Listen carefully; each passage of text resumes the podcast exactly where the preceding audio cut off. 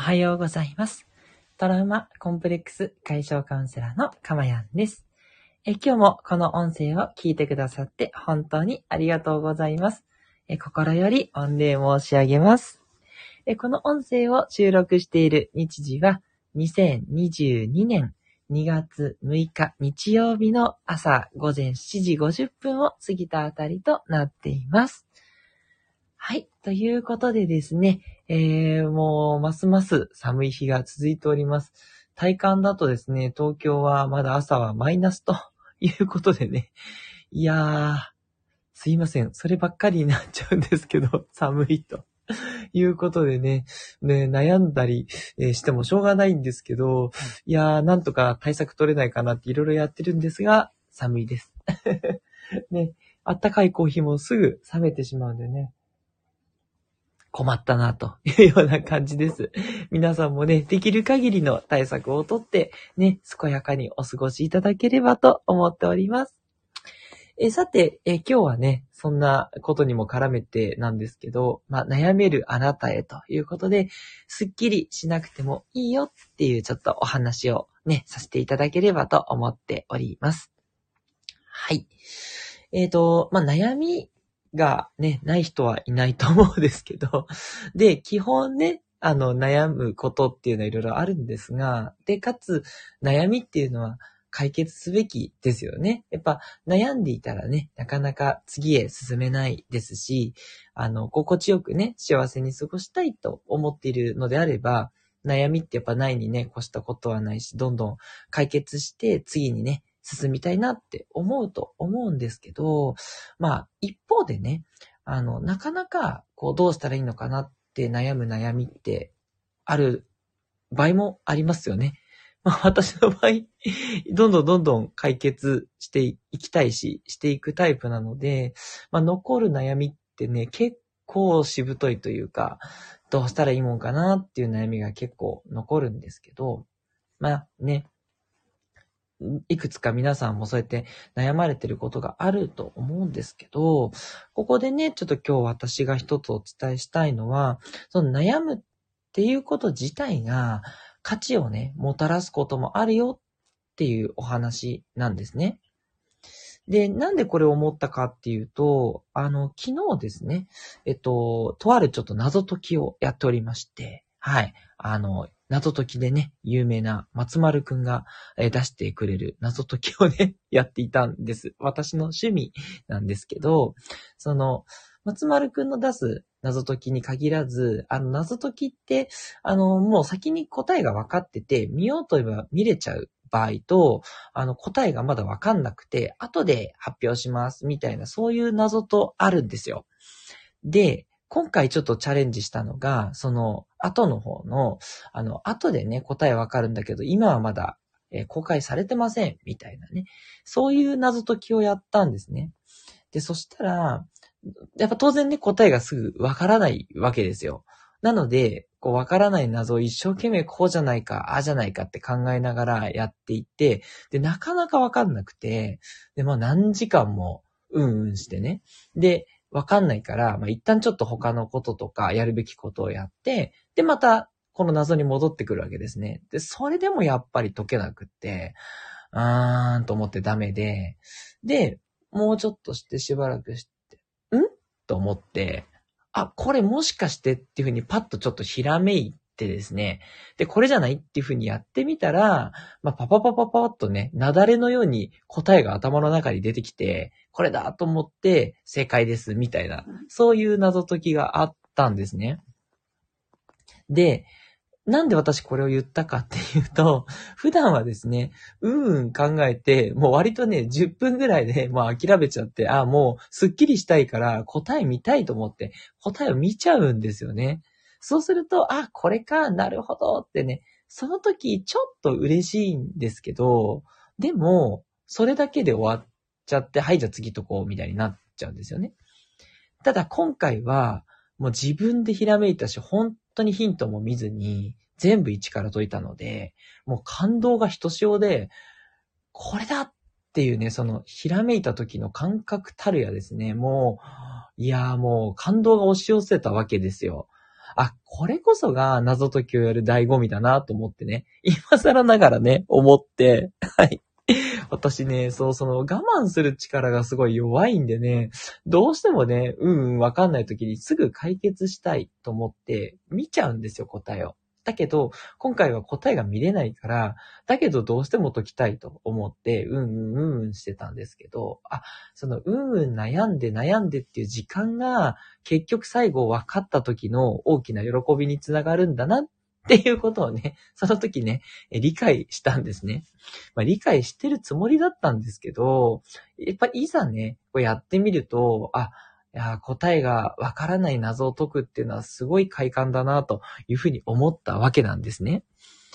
で、ここで元に戻るんですけど、やっぱりその悩むことって早く解決したいし、まあね、いろいろ人に聞いたり、本を読んだりとかして、こうじゃないかなって言って解決していくわけなんですけど、あの、まあ、謎解きとね、一緒にしていいのかっていうのはかなり疑問もあるとは思いますが、無理にね、答えがこうだろうっていうふうにやることよりも、一生懸命悩んで、一旦それをつけてみると。ね、一夜漬けじゃないですけど、あ、一夜漬けって言ったらなんか一晩で、えっ、ー、と、勉強して次のテストに向かうみたいになりますけど、あの、一晩ちょっとつけてみるっていう意味ですね。はい、ちょっと置いてみると。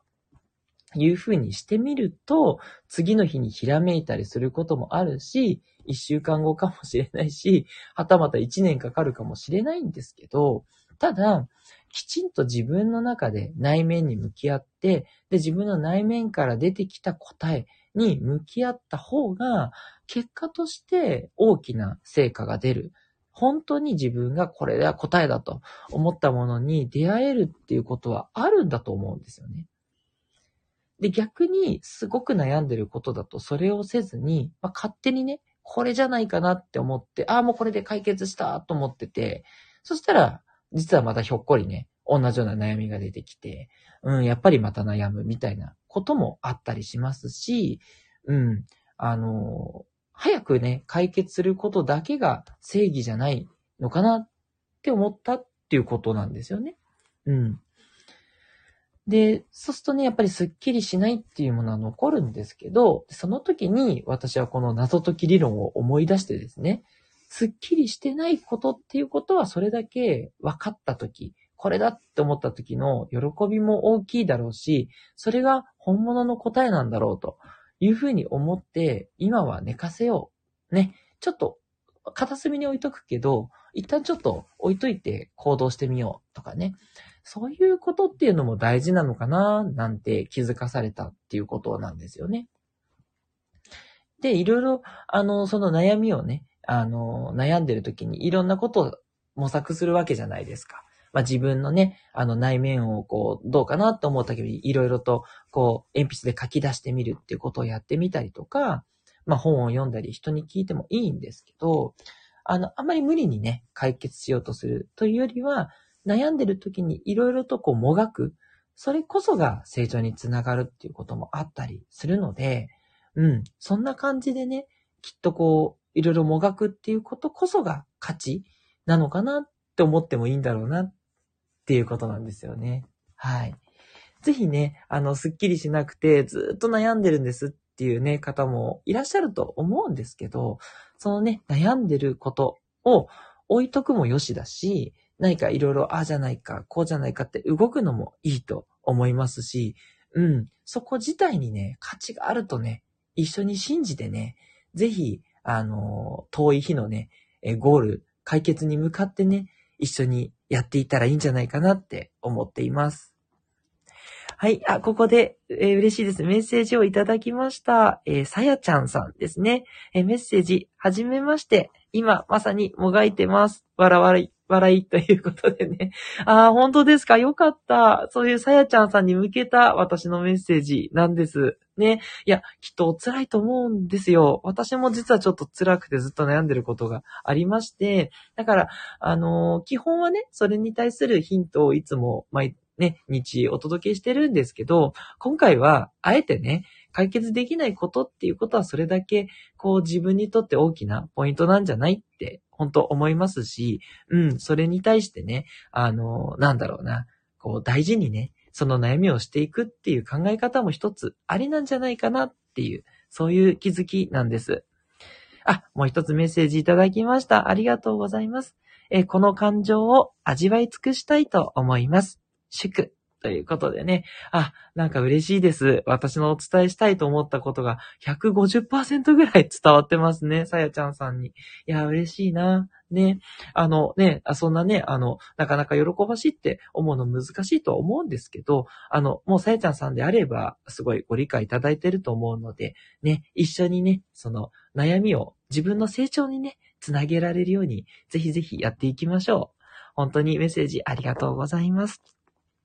それから、もう一つメッセージ、恋愛科学者、ミシュキンさんからいただいております。どうもはじめまして、ありがとうございます。メッセージ、おはようございます。拍手。ということで、いただいております。あ、ミシュキンさんにもなんか思いが伝わったようです。いや、すごい嬉しいです。ね。まあ悩み、ね、特にそうですよね。恋愛、恋愛の悩みってほんと尽きないですよね。いや、あの、ミシュキンさんがね、いろいろと恋愛を科学されてる時にも悩むことってきっといっぱい終わりだと思うんですけど。ねえ。あ、もう一つメッセージいただきました。ありがとうございます。え、はじめまして。キラキラキラ。え、寝かせると良いアイデアが出てくることもありますもんね。そう。いや、ほんとおっしゃる通りなんですよ。で、寝かせてると、なんかこう、ふとね、降りてくるっていうふうに私は言うんですけど、そういう時ってありますよね。きっと自分の頭の中できちんと整理されて、それが次の日とか、また別のタイミングでパッと出てくるっていうのもあるし、まあスピリチュアルで言うとね、なんかこう潜在意識が答えを出してくるみたいなね、そういう言い方もしたりするんですけど、まあどっちにしろその自分のね、頭の中のスーパーコンピューターではずっときっといろいろ考えてて、それがこう、なんだろうな、チーンって感じで 答えが出てくるっていうイメージかななんて思ったりもして、ど、どのイメージでもいいと思うんですけど、あの、結論はそういうことですよね。寝かせるといいアイデアが出てくるっていう、まさにミシキンさんがおっしゃってるようなことだと思います。え、そして、さやちゃんさん、ありがとうございます。さらにメッセージをいただきました。えメッセージ、ずっと考えているのも疲れちゃうので、たまに横に置いて良いのですね。くす玉が割れるイメージということで。そう、本当そうなんですよ。あの、疲れちゃうときに、あの、考え続けってもいいけど、疲れちゃうんだったら、本当あの、横に置いていいですし、どっかでね、あの、頭の中ではきっと、あの、回路が動いてて、あの、考えてるんだと思いますので、そう、あの、置いて休むもよし、なんかこう、ちょっとね、違う行動するもよしでですね、そうなんですよ。置いとくっていうのはね、すごく大事だと思います。うん。いやー、やっなんか嬉しいですね。こうして、えっ、ー、と、お二方からですね、素敵なメッセージをいただきまして、本当にありがとうございました。ちょっとね、正直言うと、この、このテーマこそ悩んでいて、こんな発信内容でいいかなってちょっと思ってて、今日実は発信が少し遅れたっていう理由もあるんですけど、でもこうして響いたお二方がいらっしゃったということなので、きっと今回のテーマも、あの、幸せにね、なるためにお伝えすべきテーマだったんだなと思って、なんか嬉しかったです、すごく。本当にメッセージありがとうございました。ということでね、今後も、この放送では毎日、短い時間ですけれども、あなたがね、未来に幸せになれるようなヒントをちょっとずつお届けしていきたいと思いますので、またぜひね、あの、いつでもお聞きいただければと思います。最後に恋愛科学者ミシュキンさん、コメント拾っていただきありがとうございます。ニコニコマークということで、とんでもないです。こちらこそコメントをいただいたことでね、すごくパワーを私もいただきました。本当にどうもありがとうございました。ということで、トラウマコンプレックス解消カウンセラーのかまやんでした。どうぞまたお会いしましょう。ありがとうございました。